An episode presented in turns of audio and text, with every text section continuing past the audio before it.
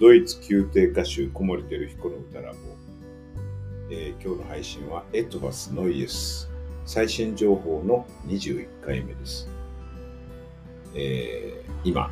参加しているオペラのプロダクションなどについてそれと絡めて DX についてというお話をいたしております。それではどうぞ。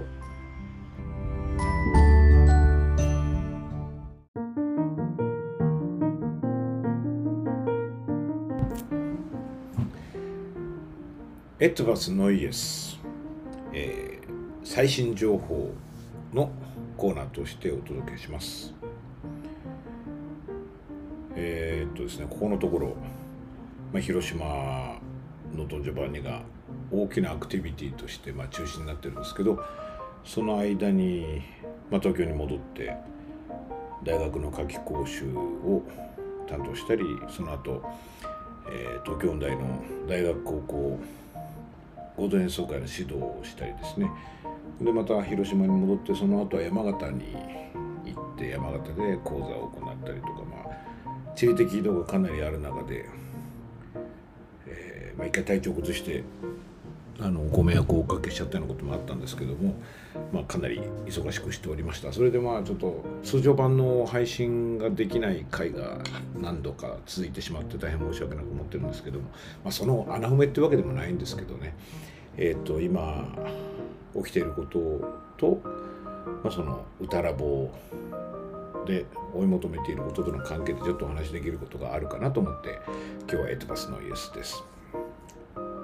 えっとまあ、DX っていう言葉があってですねデジタルトランスフォーメーションですね。で稽古場でもデデジタルトランスフォーメーション起きてるしそのいろんな教育の場でも DX あの略して DX ですよね。DX は起きている。まあで僕も自分の仕事の中でもどんどんできるところは DX していきたいと思ってやってますけどこれなかなか難しい部分ある。まあ、DX、DX って言うんですけども、うん、何なんですかね、そもそも DX ってって話がね、まずあります。で、これもよく言われてますけども、IT 化とか、その例えばググってみるといろいろ出てきますけどもデジタライゼーションデジタルにするアナログをデジタルにするというようなことが、まあ、ずっと前から言われていて行われてもきたんだけどもこの DX っていうのはデジタル化 IT 化じゃないんですよね。えー、政治の場面でもそういう部署ができて大臣もできてですねいよいよデジタル化しなきゃと日本は遅れてるんですよね先進国の中では。あのマイナンバーカードにしてもそうだし僕はだからもうドイツに渡ったのが95年ですからね、えー、25年以上前ですけどその時点でもう健康保険が1枚のカードになってどこの医者に行ってもそのカードさえ出せばどこに行ってでもですよ。あの診察券ってないんですよね。どこの医者に行ってもそれを出せばよくてしかも健康保険は払っているのでその当時は医者で一銭も払う必要がなかったんですよね。その後ちょっと変わって、えー、3ヶ月に1回払ってという仕組みに変わりましたけども。非常にこうその当時まだ日本というのは紙の保険証でしたからその差にすごくびっくりしたんですよね。まあ、日本で DX が進まないデジタル化が進まないっていうのはあの技術の問題でもちろんなくて技術的には先進国と言ってもいいと思うのであのそれを受け入れにくいメンタリティ、まあ、国民性っていう言葉もあるけど国民性よりも気質ですかね日本人としてのねで僕もそれを自分の中に感じるのでそれをですね国レベルじゃなくてこう教育の場とか、まあ、自分一人とか自分のチームとかねそういうところでもよく考えます。で結局デジタル化じゃないところの DX って何なんだって話なんですけど、まあ、いろんな方がいろんな説明をしてますからそれはね紐解いてくださればいいと思うんだけど僕は分かりやすく自分のためにこう総括というか言葉としてまとめてるのはデジタルをするのではなくデジタルでするのが DX かなと思ってますだからまあ変な言い方ですけどあの目的であったデジタルを手段にするっていうことですよね。これあの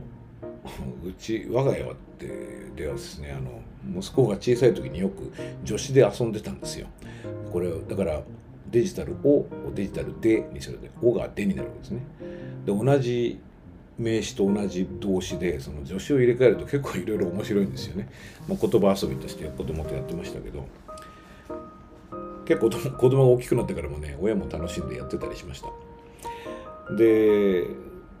まあこれ助詞を入れ替えて目的が手段化するっていうことですよねデジタルをやるので精一杯だったのがデジタルでやるなんかそういえば今家族の話したんで思い出したのは息子がですね高校の時にエジンバラに留学して、えー、その時に彼が言ってたのが、まあ、彼なりにこういろいろ思うところがあったんでしょうけども英語を勉強しに行くんじゃなくて英語で勉強したい英語で授業を受けるために行くんだと。まあ、彼なりにその覚悟を持っていったのかなと思います。でやっぱりそれはそれなりのその思いがですね成果につながったという感じは僕も受けてます。だからよくいろんな場面で手段が目的化するのが良くないよって話はするんですよねで出てますよね。あの例えば分かりやすいのは学校なんかで宿題ですかね。宿題って手段なんですよね。その学びを深めるたびに宿題がいいんでいい手段なんであればやらせればいいんだけどいつの間にか宿題ってマストになっていて目的になっちゃってるんですよね宿題やらなきゃダメだと宿題をやらないカリキュラムは考えられないみたいなね宿題ありきとあるいは定期テストもそうですよね定期テストって学力を上げるその指標にするためのフィードバックとしてやるわけなんだけどいつの間にかこれが目的になっちゃって定期試験のための勉強をしてますよね。で僕らすごく気をつけなきゃいけないと思います僕は今ね高校のコーチやってるのですごい近いところにそれがある当事者ですので、まあ、システムっていうのを変えるのはなかなかこう大変なのでそう簡単にいきませんけども、まあ、それを大胆におやりになったあの小島中学校の改革で有名な工藤雄一さん雄一先生の著作は僕非常にこう感銘を持って読ませていただいてます。本当素晴らしいと思います。あの講義もね YouTube でなんかで見たりしましたけど本当見るたびに目から鱗って感じですね。で、まあ、工藤先生がよくおっしゃってますね。手段が目的化するのは良くないよと。で、逆はいいんじゃないのって僕ちょっと思ってるんですよね。DX がそうですね。目的が手段化する。で、ちょっと危険な領域かもしれないけども、僕がちょっと思っているのは、これはね、あの反発される方もいらっしゃるかなと思うんだけど、例えば音楽ってね、目的なのかもしれないですよね音楽って尊いものだし音楽をするっていうのは素晴らしいことだからそれはそれで僕はもうそんなみじんも疑いはないですけどもじゃあ音楽でっていうのはどうなんだってことですよね。今だから大雑把に目的が手段化するのはいいんじゃないって言ったんだけど音楽でという言い方をすると、まあ、音楽をこう道具として使う。でもこれは音楽をこう大事にされてる方の気持ちをこう踏みにじることのないように僕も丁寧な言語化が必要だと思っていますのでさらに考え続けたいと思いますけれどもその歌ラボと言ってることで言いますとね音楽をすること、まあ、ひいては僕らの場合は歌うことですよねこれがより人間らしくなっていくことにつながると。よりあなたがあなたらしくなっていくことにつながるって言ってます。でこれは明らかに歌うことを手段にしてる部分はありますよね。歌うことは最終目的ではないもちろんいい歌を歌うことは非常に意義のあることだからそれがまあなんだろう目的になったって何の問題もないんですけれどもそれによってもっと素晴らしいことが実は起こってるじゃないかすでにと思うんですよね。で人間が人間らしくなること我々が自分らしくなっていくことも今目的音楽が手段っていうことで言っちゃうとですよ仮にねそっちが目的なんだけどそれすらも手段化する可能性があるんじゃないかなと思って人間が人間らしくなってその先に何があるんだろうってすごく楽しみじゃないですか。まあ、僕は一つは世界平和かなと思いますよね。戦争がなくて人々の幸せがこうより真摯で身近な存在になるというか。でそれが達成されたらみんな幸せになったらこのこの次は何が起こるんだろうってまたそれも楽しみな気がしますけど、まあ、ちょっと DX のその手段目的の話は心ぐらいにしておいて今僕らの周りで起きてる DX ってどんなことがあるのかなと、まあ、リモートでの授業レッスンとか会議とかねもうそんなのは普通になっちゃいましたよね。コロナの前はそうでもなかった。あと僕が今この広島ですごく感じているのはこれやっぱ熱意のなせる技とまあ、コロナのなせる技というかですね必要あるいは困窮ですかね、えー、工夫しなきゃいけない状況がイノベーションを生むっていうことかなと思うんですけれどもえっ、ー、とこの広島オペラ・ルネッサンスでは制作の方がですね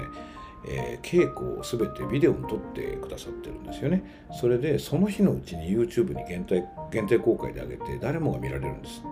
これ素晴らしいなと思ってその効果とかその意義も素晴らしいけども何よりやっぱり制作の皆さんの熱意と、えー、なんだろう愛情っていうんですかねそれが素晴らしいと思います。こんなの普通やらなくたっていいわけですからねオペラの稽古は成立するわけですよ。でもやっぱコロナで例えばできるだけ接触を避けましょうとあの濃厚接触者が出たりするとやっぱり稽古場にあのその組の人以外は来ない方がいいっていうことになったらでも見たいよねっていう時にあの違う組の自分と同じ役の人はどんな芝居をしてるのかとどんな音楽を紡いでいるんだろうっていうことをこの YouTube のリンクをクリックさえすれば見られるんですよね。で僕なんかは移動が多かったので例えば山形に行く車中の中でもあるいは東京に戻って夏季講習のこの間にもですね広島で起こっている稽古の様子を知ることができるんですこれ素晴らしいですよね。やっぱ地理的その制約を取り払うっていう部分がかなりこの DX にはあったかなと思います。それによっていろんなものを共有できるっていうのがね僕やっぱりあの深作健太さんがフィデリオ二機会フィデリオのプログラムに書いた言葉はすごく残っていてあちこち引用しちゃうんですけどもあの愚者は常に壁を作り賢者は常に橋を架けると素晴らしい言葉だなと思いますけどその共有ですよね。ロックダウンは仕方なかったかもしれないけどやっぱそこで橋を架けたいとで橋を架けるのがある意味で当時最初の頃はリモートから始まったかなと思います。その例えばその広島でやったことで共有的なことでいうと、まあ、僕がですねあのやっぱりその教育に携わってる部分がかなりあることとまあ、うん、僕はそのドイツでのオペラ歌手としての経験をいろんなところで共有したい。なので教育機関にもちろん入って教えるってことしてるんですけどね大学でも日回のオペラ研修所でも。それ以外のところでも、まあ、同僚とかにも共有できるところがある時はしていてそういうスピリットで始まったのは KHK なんですけれどももっとねあの具体的に同じ目標に向かってる仲間とその知識とかノウハウの共有ができたら素晴らしいと思うんですよ。で僕ちょっと今回広島で稽古の様子を見ていてまああの舞台というものに対するスピリットを同じくして長いこと一緒に戦ってきている岩田達治さんが演出だということとやっぱりもう世代は全然若いですけど本当に日本のトップランナーの一人で僕何度もご一緒させていただいてますけど本当に素晴らしいっていうかその、えー、川瀬健太郎さんですけどもブレスというか彼の川瀬さんの指揮ぶりって音が出る前に全てが見えるんですよね。僕初めてご一緒させていただいたのは名古屋での大工だったかと思うんですけど驚愕に近い印象を持ったんですよね。でその川瀬さんとまたオペラが一緒できるということでその非常に喜んでるんですけどもその岩田さんと川瀬さんというその、まあ、目的意識というかそういうものを共有できる方々とそれでやっぱりもうずっとねお付き合いになるザ・スタッフの皆さんが制作協力にも入ってますしちょっとご相談してみたんですけど何かそういう歌手とか、まあ、コレピテの皆さんとかカバーの歌手もそうですけどでなんかコミュニティみたいなの作ってなんか意識共有情報共有しませんかって言ったら、まあ、答えてくださってそういう時間を作ってくださったんですよね。あのジョバン兄さんの憩いの部屋なんて名前つけてくださったんですけどまあその憩いの部屋っていうのは僕らがここでの歌ラボのティップとしてご紹介しているとこでは鳥かごみたいなもんですかね。その守られてる部屋の中でこう安心して情報共有できるというあのドンジバリンのことにこう一心不乱にこう集中できるというかですね。外野というか日常的なとこから少し隔絶されて僕らの部屋に入ると。でやっぱそこで素晴らしいことがたくさん起こってあのいろんな人が参加してるんですね。このプロダクション。そのあの広島の方ももちろんたくさんいらっしゃるし広島の方じゃないんだけどもここにやっぱりオーディションを受けに来てチャンスを探してる方もいらっしゃるし、まあ、僕のように今回ジャンプインで呼ばれて初めて皆さんとご一緒する人もいるしあと、まあ、田中大樹さんなんかはもう藤原歌劇団のねトップ歌手の一人で、えー、岩田さんとモーツァルト全部やられてますけどもあの彼のように呼ばれてくる人もいるわけでいろんな人がいろんな立場で参加してるんだけどそこでやっぱりその川瀬さんと岩田さんの力が大きいと思うんだけど一つの目標に向かってみんながね本当に同じベクトルでこう邁進してるこの空気がすごいんですよね。本当こういう小場に足を踏み入れるたびに感動するんですけども。でその憩いの部屋の雰囲気もそれに、えー、応じて素晴らしくというかみんなでこうお互いに意見を出し合ってですねここはああしたらどうかこうしたらどうかとすごく濃密な時間が過ごせたんですよね。これもやっぱりその何でしょうね、まあ、DX っていうのとはちょっとあの違うかもしれないけどもその DX が導いた我々の共有意識のなんだろう豊かさっていうか度合いの高さですかねそれが導いたのかなと思ってます。まあ、ちょっと似たようなことだとついこの間山形で講座をしてきてこの歌ラボリアルバージョンその1っていうことでやってきましたけれども、えー、最初に講義をしてレガートの秘密を探るっていう内容で講義をしてその後公開レッスンをして僕自身がミニコンサートで歌ってでその後歌カフェをしました、まあ、非常に面白かったですね。あのあちこちから集まってくださって仙台岩手からも来てくださって福島からもね。そうそう福島からあの僕と一緒に大学受験をした石原孝之さんという音楽プロデューサーって方がこう、まあ、ちょっと山形の講座のことでご相談したこともあって駆けつけてくれてその歌カフェでもいろんなことを意見としても言ってくださったしまたここは素晴らしい共有の輪が生まれたなと思ったんですけれども、まあ、そこでですねあの公開レッスンの翌日に行った非公開のレッスンの時に全ての皆さんの動画というかレッスンを動画で撮影したんですよね。それはもちろんご本人の許可を得て、えー、とあの撮って見てみたいですか？というのはやっぱりその歌ってる音をねもちろん録音して聞くのはまず DX だけども、えー、っと映像で見ると思わぬとこで思わぬ顔をしていたりあるいは、えー、手がバタバタ知らないところで動いてたりあの姿勢がちょっと歪んでたりっていうのはやっぱ映像で初めて気が付くことがあるのでメタ認知のためにもぜひっていうふうにお勧めしてまあ撮ったんですよね。それはまあこちらのスタッフの方で、えー、また YouTube のあの限定公開でこう、えー、本人だけと共有すると。でやっぱりこれは DX の力だしやっぱその何でしょうねえさらに自分を客観的にメタ認知するチャンスというものがこういうデジタル機材によって、えー、もたらされてますよね。でこういうツールっていうのはやっぱ使い方がなかなか難しいっていうかこう最大限に生かそうと思うとね僕はまあそんなにこのデジタル得意な方じゃないんですけどやっぱ必要があっていろいろなものを使っていてまあ、例えばエヴァーノートですとかね、まあ、LINE 使ってる人が多いと思うんですけど、Slack とか Google ドライブとか、えー、トレロとかね、なんかそれぞれこう特色があるもんですから、共有する相手とかそのニーズによって使い分けるんだけれども、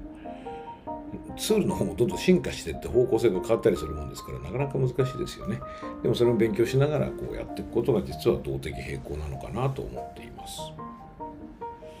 でその中で最近僕すごい意義を感じてるのがですね自動文字起こしアプリなんですよね僕はノッタというのを使ってるんですけどもこれなんか今調べてみたらまあ初めの頃に少し比べてはこれいいなと思って始めたんですけど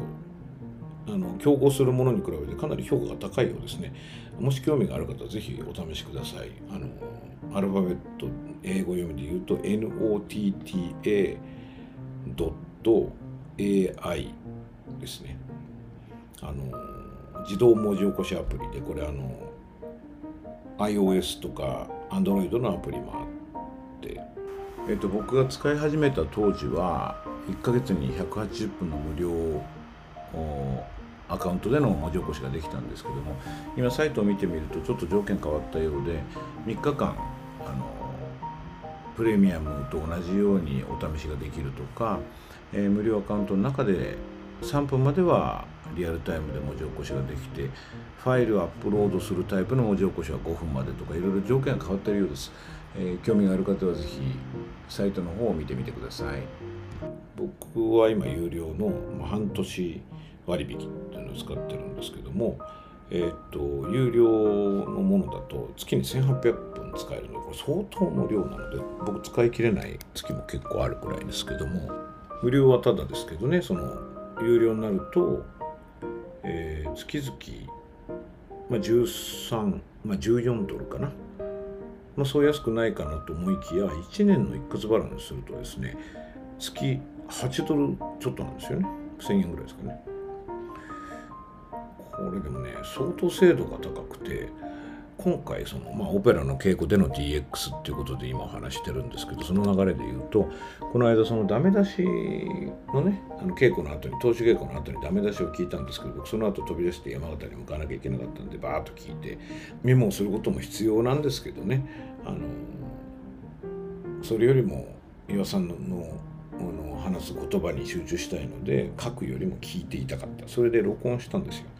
で録音したものをもう移動を始めた時にそのノッタに転送して文字起こししてもらうと。そうするとあのー、新幹線に乗る頃にはもう文字起こしが分か終わっていてその文字でダメ出しを見られるんですよね。でもちろん間違いあの変換間違いもあるんだけどもノッタの場合いいのはその音声を聞きながら文字を見られるのであの文字だけ見てえ意味が分かんないっていうところその音聞けばいいんですよね。でこの音音声ファイルとできた文字ファイルが一つになってるものを人と共有することも簡単にできてですね。これ非常にいいです。僕はだから講義自分が行った講義とか挨拶とかも全部文字起こしして自分がいつどんなことを喋ったのかとあのそれをそれこれからのあの、まあ、講義であるとかそういうものに生かしたいと思っているのでこれもすごく役に立ってますね。はいなんかいろいろ DX についてちょっとダラダラ喋っちゃいましたけども、まあ、こういうふうにあの DX ってものが進むことによっていろんなことが便利になっていて僕はそれによって共有が進むのがすごく素晴らしいなと思っています。あとその手段が目的化するのは良くないかもしれないけど目的か手段化したら面白いんじゃないって話はですねまだまだ続きがありそうなのでこれからも考えていきたいと思います。えーと、今日はエトワスのイエスで広島オペラルネッサンスの稽古場の様子と DX をつなげてお話ししました。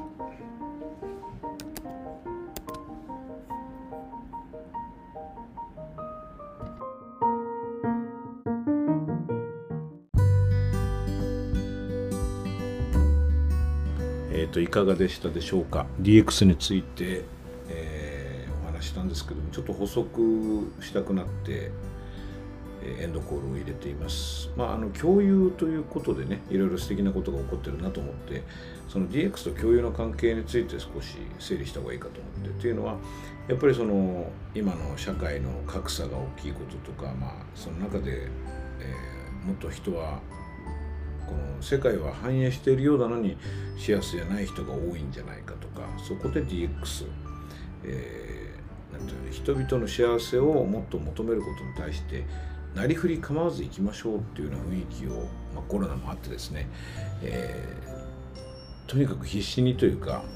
なりふり構わず先に行こうっていう雰囲気ができてるのかなと。それが DX をして共有というもの。の人々の橋を架けるという部分ですかね共有という作業を加速させたんじゃないかなと思いました。